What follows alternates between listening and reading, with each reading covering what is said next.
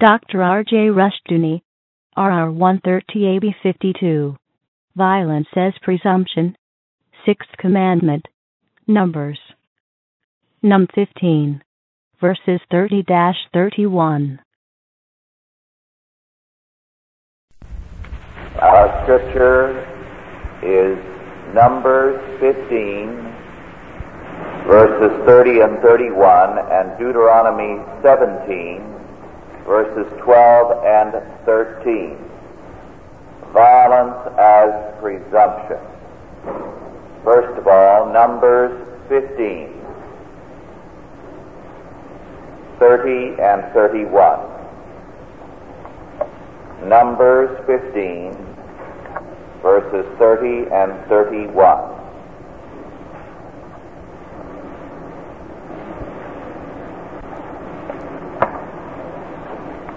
But the soul that doeth aught presumptuously, whether he be born in the land or a stranger, the same reproacheth the Lord. And that soul shall be cut off from among his people, because he hath despised the word of the Lord, and hath broken his commandment. That soul shall utterly be cut off. His iniquity shall be upon him. Deuteronomy 17, verses 12 and 13. Deuteronomy 17, verses 12 and 13. And the man that will do presumptuously, and will not hearken unto the Lord, that standeth to minister there before the Lord thy God, or unto the judge, even that man shall die. And thou shalt put away the evil from Israel. And all the people shall hear and fear, and do no more presumptuously. These texts speak of presumption, and acting presumptuously as a capital offense. In the first passage, Numbers 15, 30, and 31, we are told that anyone, whether a foreigner or a native, who does aught presumptuously is to be cut off. The second passage makes it clear that cutting off means here not excommunication, but the death penalty. And it has reference to the appeal to the Supreme Court. And in the Hebrew Supreme Court, there were not only judges, but a priest as a member of the court. And if the man then continued his presumptuous position, he was to be executed. Now, what is the offense that is referred to here? What does it mean to act presumptuously? The marginal notes probably will inform you that this means acting with a high hand, that it has reference to a denial of law and a defiance of it. Today we would call it revolutionary violence, a revolutionary or an anarchistic position that denies the validity of all law, that says we are the law and we will refuse to obey all law and order if it is contrary to our wishes. This was, of course, the essence of Amalek's position, a defiance of God, a religious lawlessness whereby God was challenged and denied. It is acting presumptuously or with a high hand, raising one's hand in defiance of the Lord, taking aggressive action against God and His law order. One scholar has said of this passage, in particular Deuteronomy, Waller, a Church of England scholar of a century ago, that acting presumptuously means, and I quote, a proud self-assertion against the law. The penalty of death arises necessarily out of the theocracy. If God is the king of the nation, rebellion against his law is treason. And if it be proud and willful rebellion, the penalty of death is only what we should expect to see inflicted. Unquote. As we saw 2 weeks ago in analyzing the passage with respect to Amalek, Exodus 17:16, this was Amalek's position.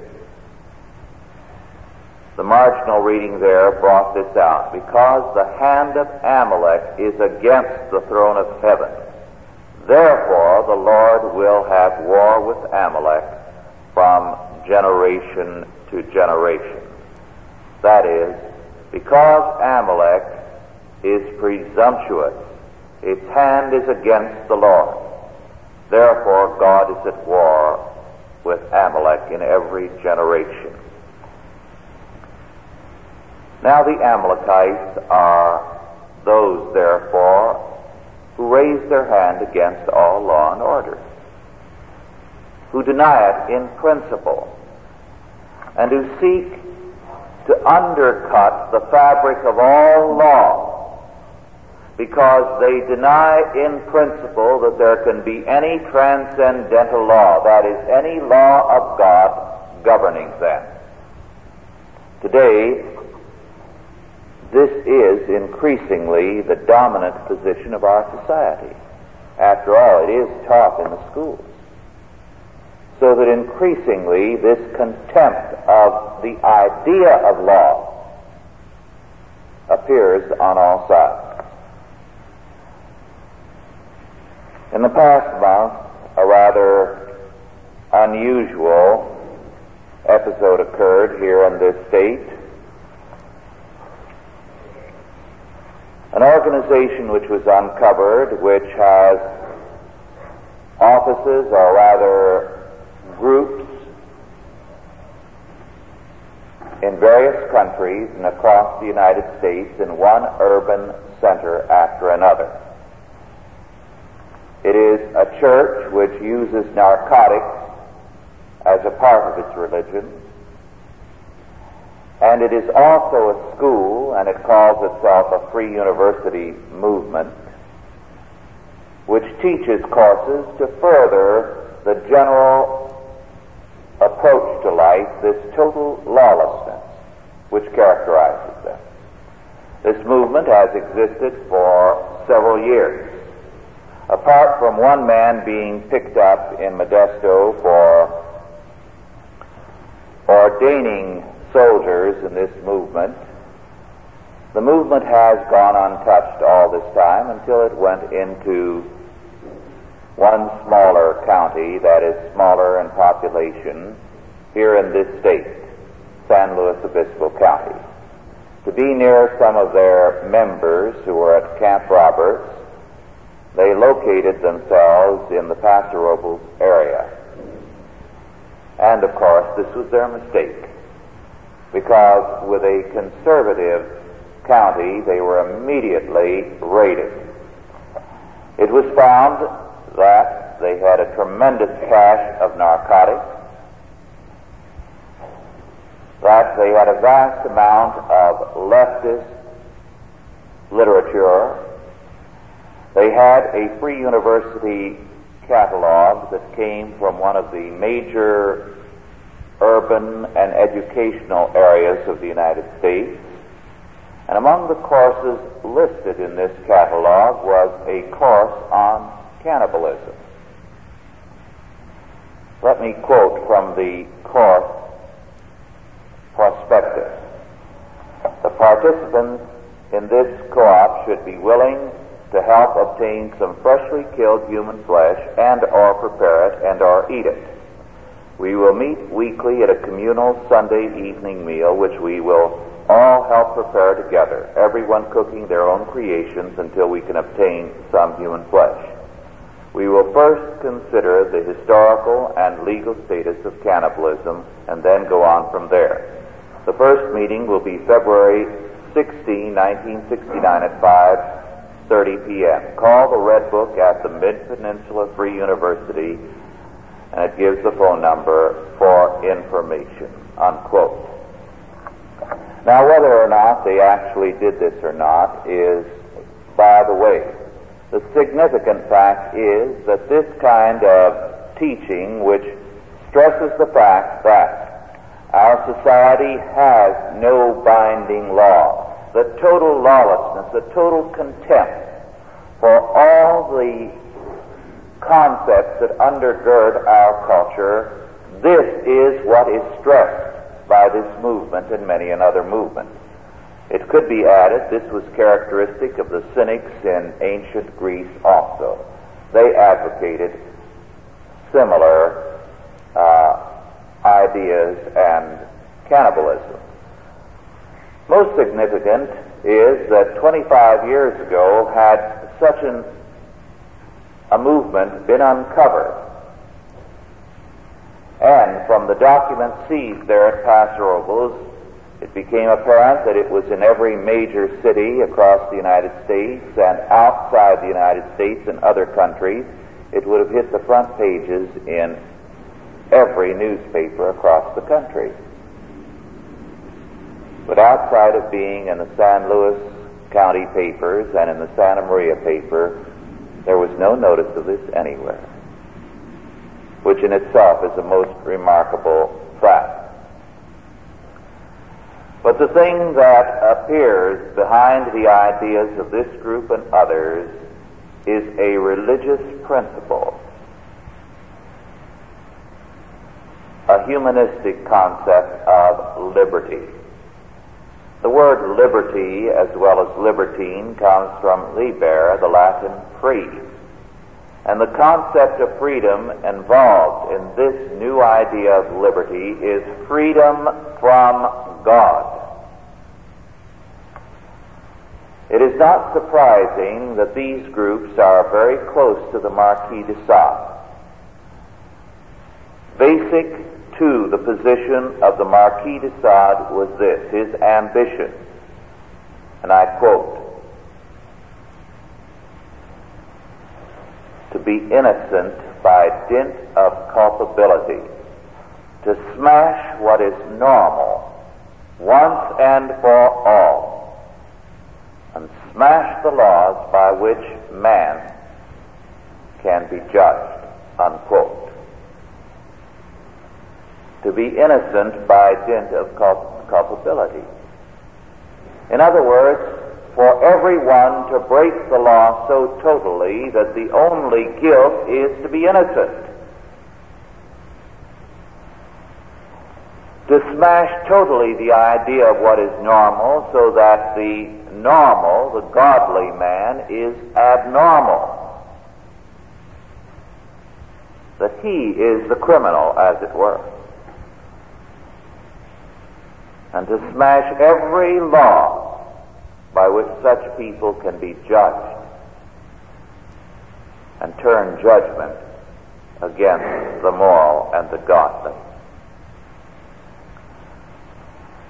Blanchot has commented with regard to the Marquis de Sade and his concept of man, and I quote, Sadean man denies man.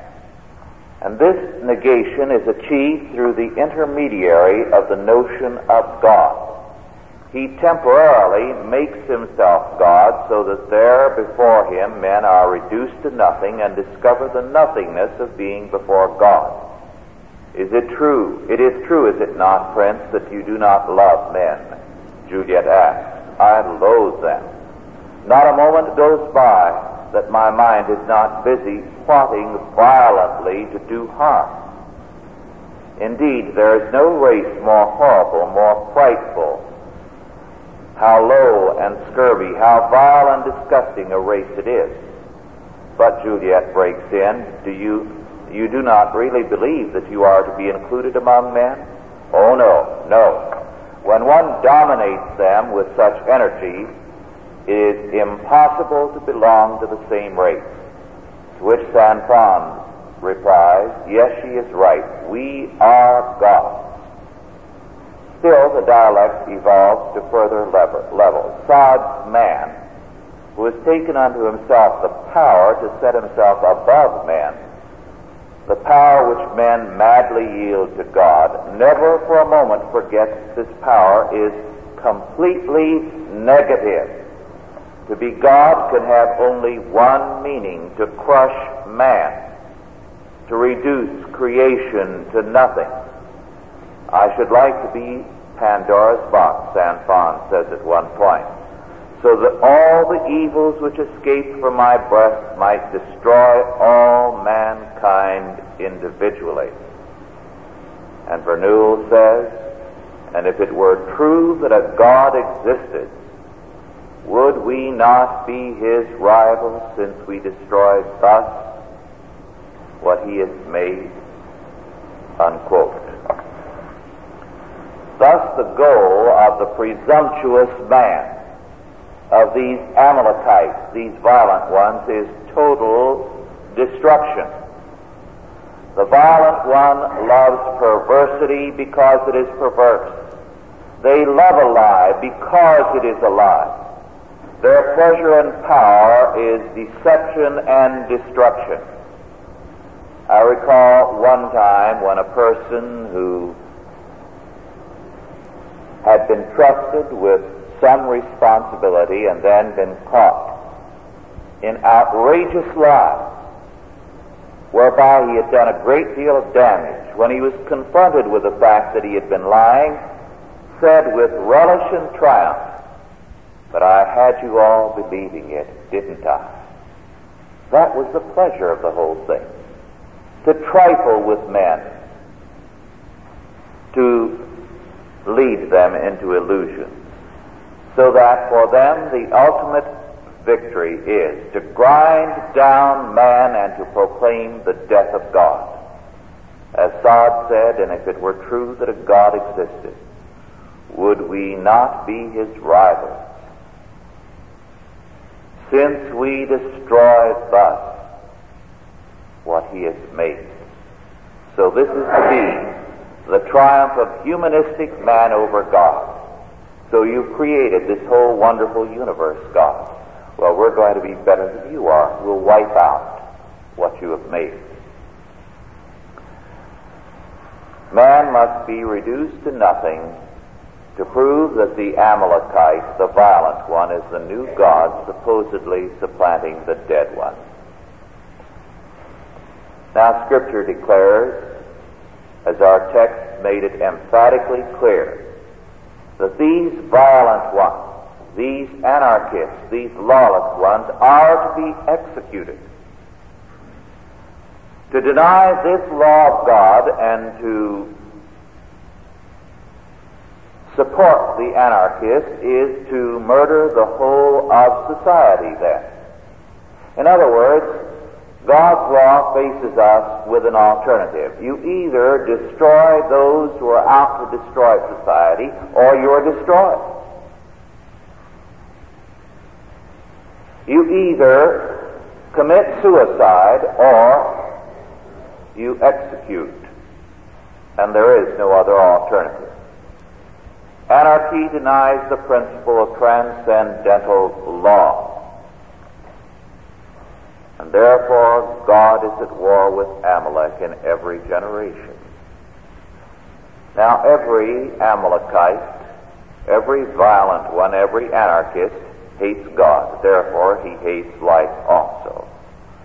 As Proverbs 8:36 declares, "But he that sinneth against me wrongeth his own soul. All they that hate me love death."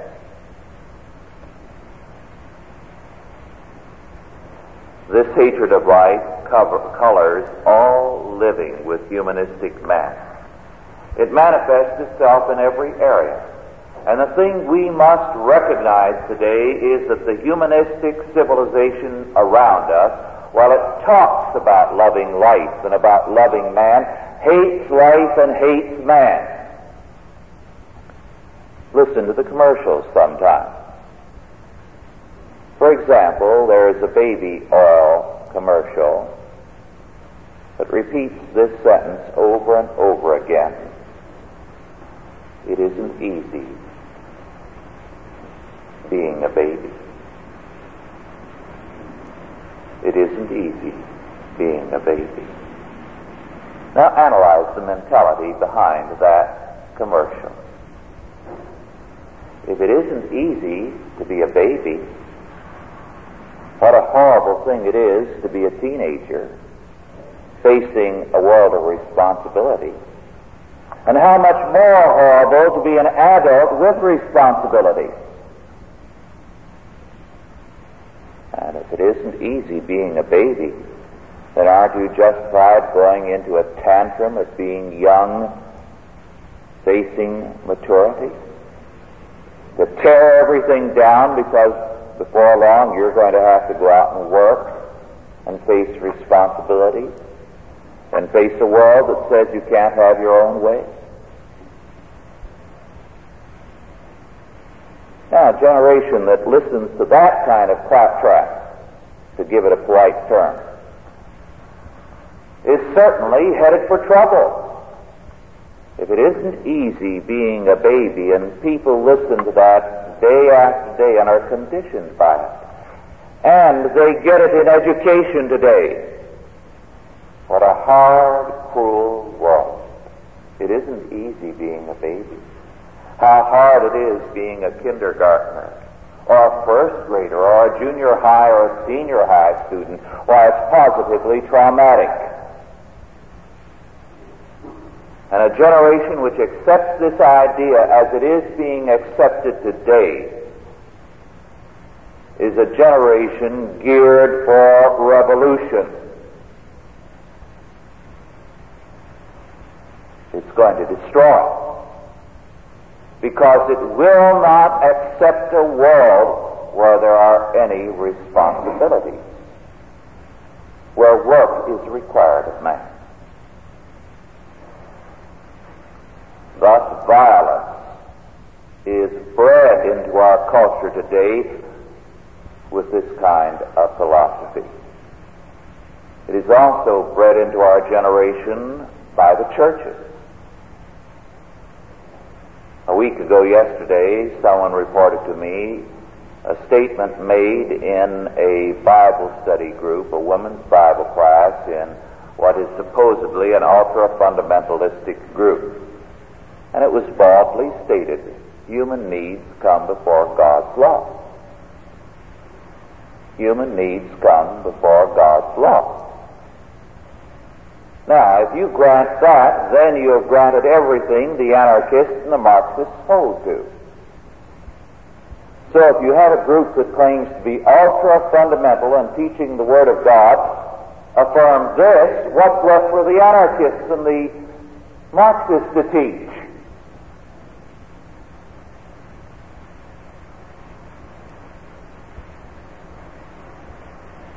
We might as well turn the world over to them, because, after all, if we believe that in the church, then we had better join the Marquis de Sade and Karl Marx and Bakunin.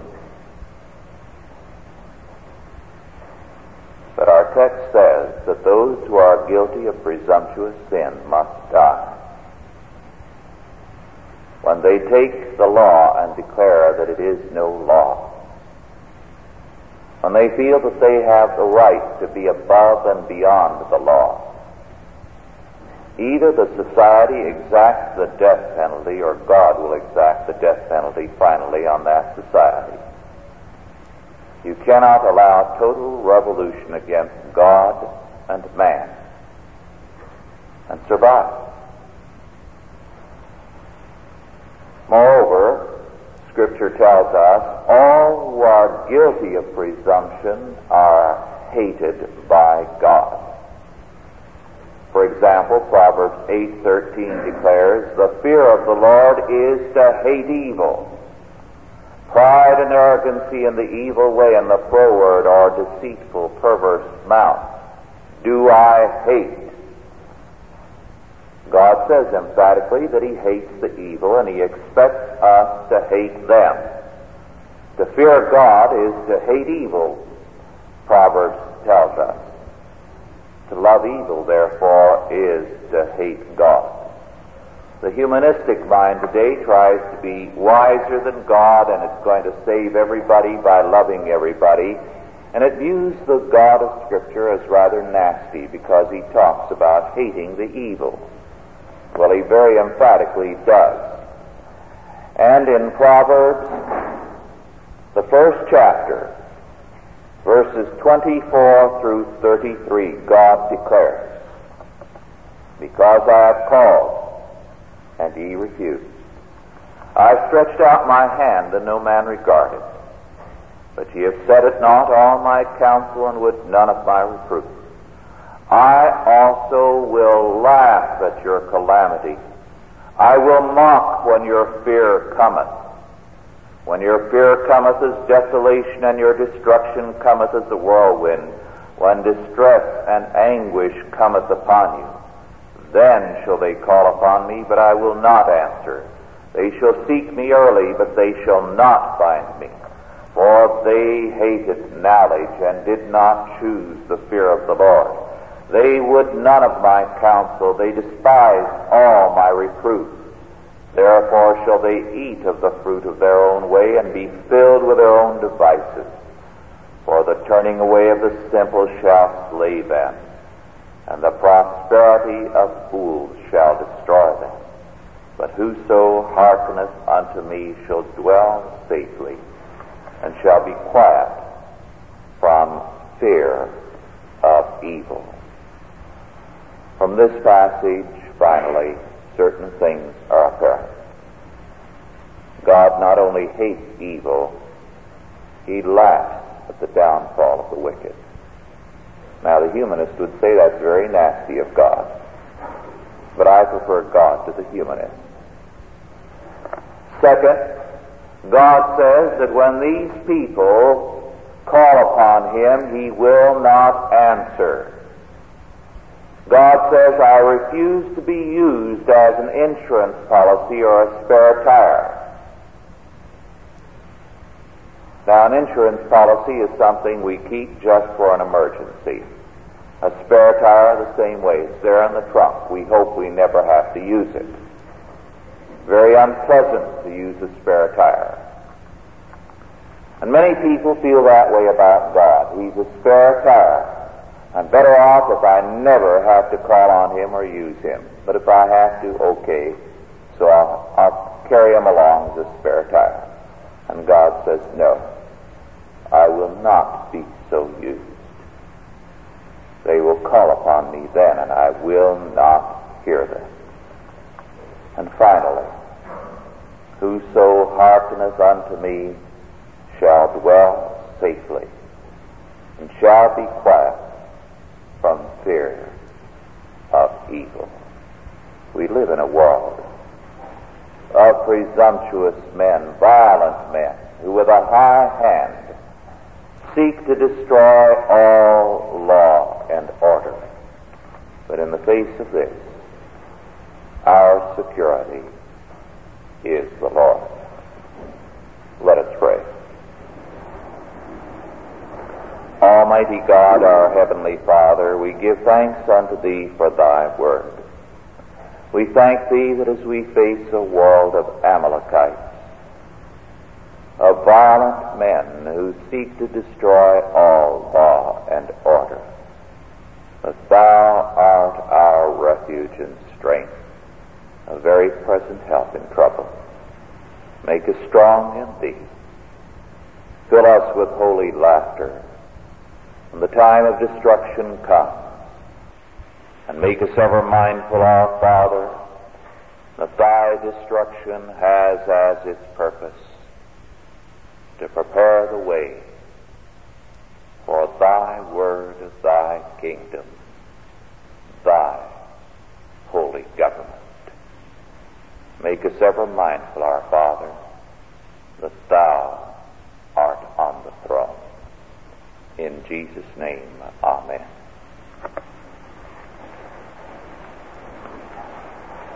Are there any questions now with respect to our lesson, first of all? Yes.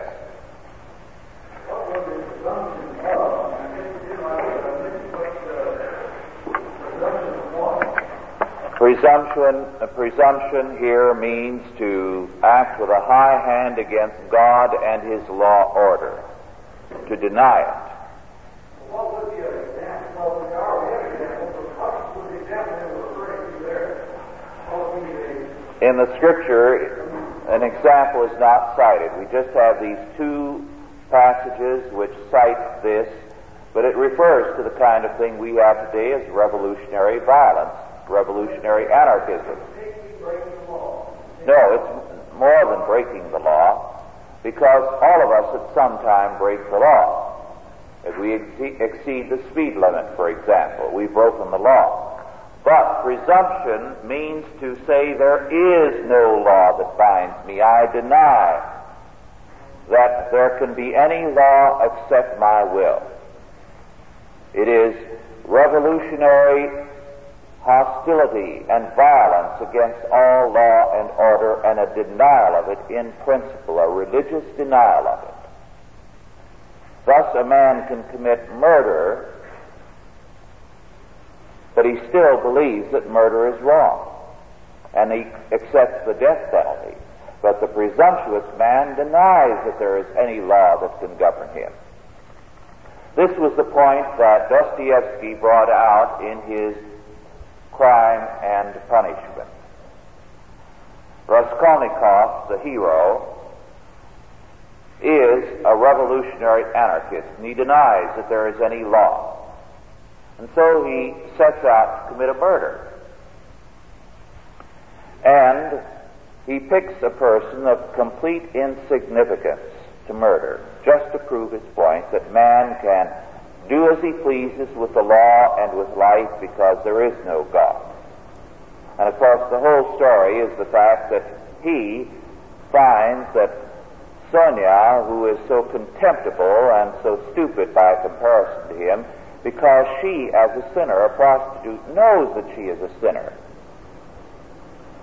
is morally superior to him, because she knows she is breaking God's law. And he denies that there is any law. But she has more stability and more strength, because at least she knows she's a sinner. Yes? Very frequently, people who now create the law will use unsurprising statements. They said that the Sabbath was made for man and man not for the Sabbath. And they started this before. They gave him the commandments and created the law. Yes. Of course, what they fail to recognize when they cite that passage is it appears twice, and the context makes it clear to us what it means. In one form, Jesus says, the Son of Man is greater than the Sabbath, himself. If you'll just look up the passage in a concordance, then I believe it appears in the Synoptic Gospels.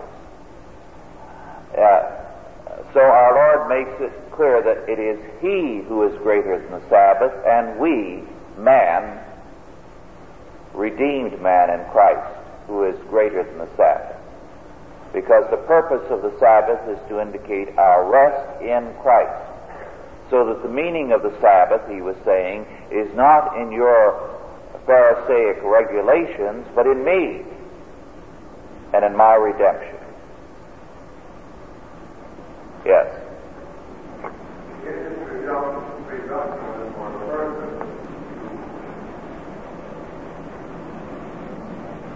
Being happy, for instance, that they are not one in a different circumstance, different races, houses, countries, for that purpose. No, that is not presumption, because you're grateful to God rather than acting against God. Presumption simply means to deny God's law in principle and to set yourself as God above the law. It is philosophical and religious anarchism. Yes? What was that?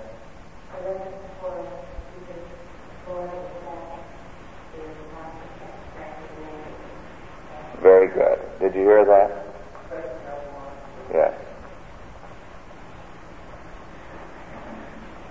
Any other questions?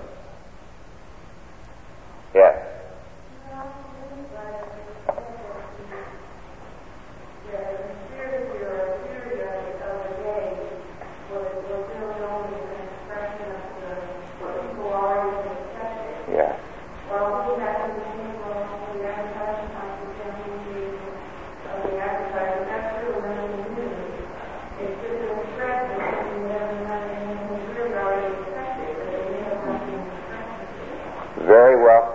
See, that's why it's successful.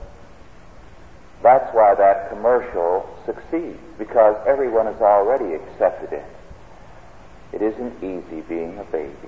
How hard it is to be alive. It's a joyless generation. And therefore, being a baby is hard because life is hard. Our age is basically suicidal. And that's why it is so busy committing suicide. Yes. So this is not all. This is just something that bothers me. Everybody probably knows it. But myself, I was told not long ago that God was about the size of a man, and this is somehow or another. Where did they get that out of the Bible? I know it says it's in the image of man made. God made man in His own image. Because I'd always thought of God being all-encompassing. Yes. And you're right. This business of trying to readjust myself because I've been looking like a man, I don't like that. No, that is not biblical. That is Mormonism, basically. Because Mormonism does not believe in any absolute transcendental God. Gods are simply men who have gone into the other world. To be made in the image of God is to be made in knowledge, righteousness, holiness, with dominion over the creatures. No. Yes. Yes. I thought all through the authors and the rulers of the Israelites only the priests carried. I love a man who is a crime against God only judged by the priests. No, there were judges appointed, you remember, by Moses. Together with Jethro at Jethro's council. But the priest was a member of the court, so that there would be religious counsel in the court and guidance in the decisions. But they were not priests only or Levites. They were from all tribes. Our time is just about up, and I'd like to share a couple of things with you. First, this Wednesday, as I was driving home, I was listening to a news broadcast and heard in the course of the news a little episode about a woman whom I think must be just about the perfect wife. I think it was a broadcast from the Lompoc station. At any rate, according to this news broadcast, some thief presented himself as a gas company repairman checking appliances and knocked at this door and asked to come in and check the appliances, and the woman allowed him to come in, and then he tried to hold her up and demand her money, but she was so panicky she started to scream at the top of her voice, and he became frightened and ran away. She then called the police, and when they came and she made a report and gave a description of the man, she concluded by saying, "It's a good thing for that rascal that my husband wasn't home when this happened." The woman in question is 93 and her husband 100.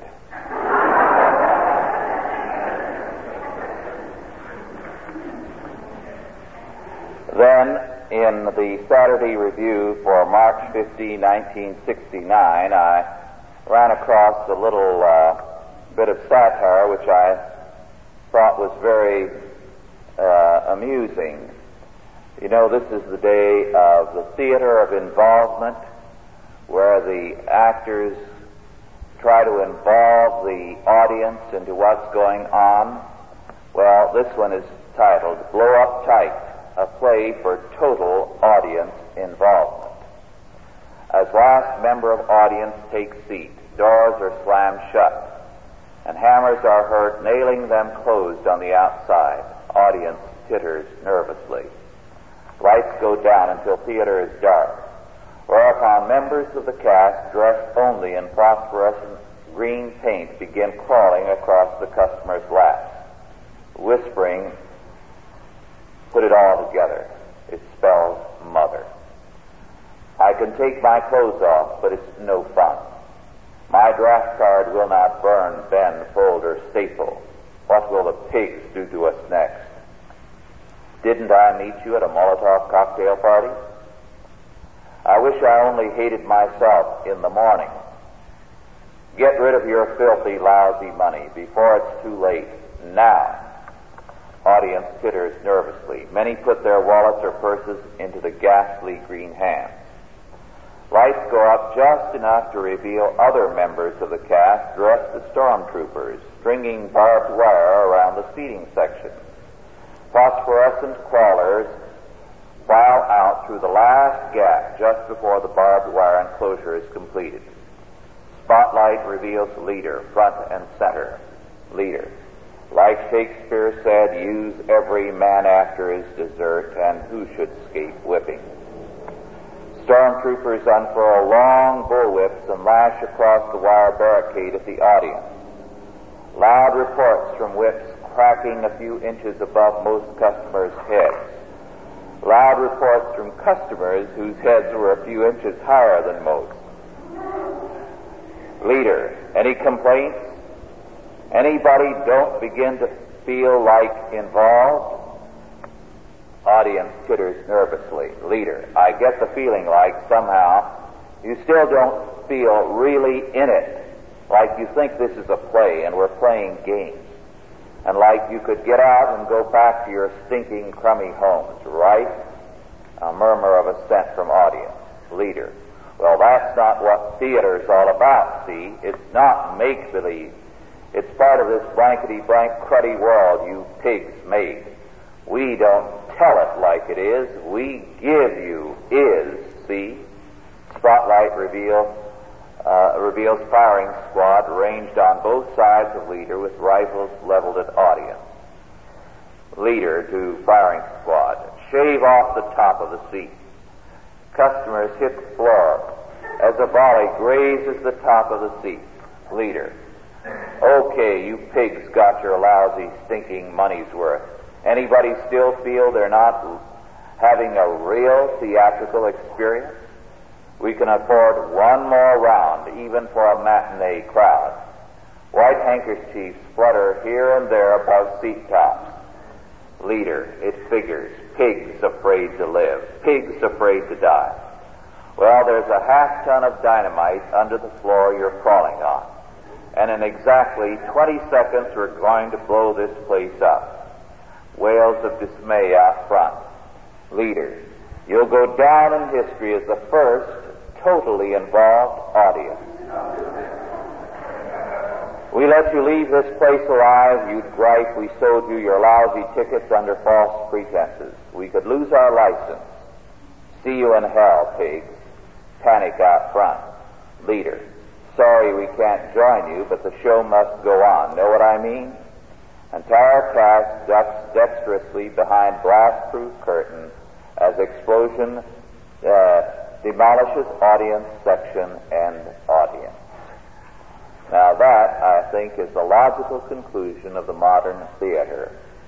And maybe before too long, at the rate the movies are going to, we'll have the same kind of plot in the movies. And with that happy note, we are adjourned.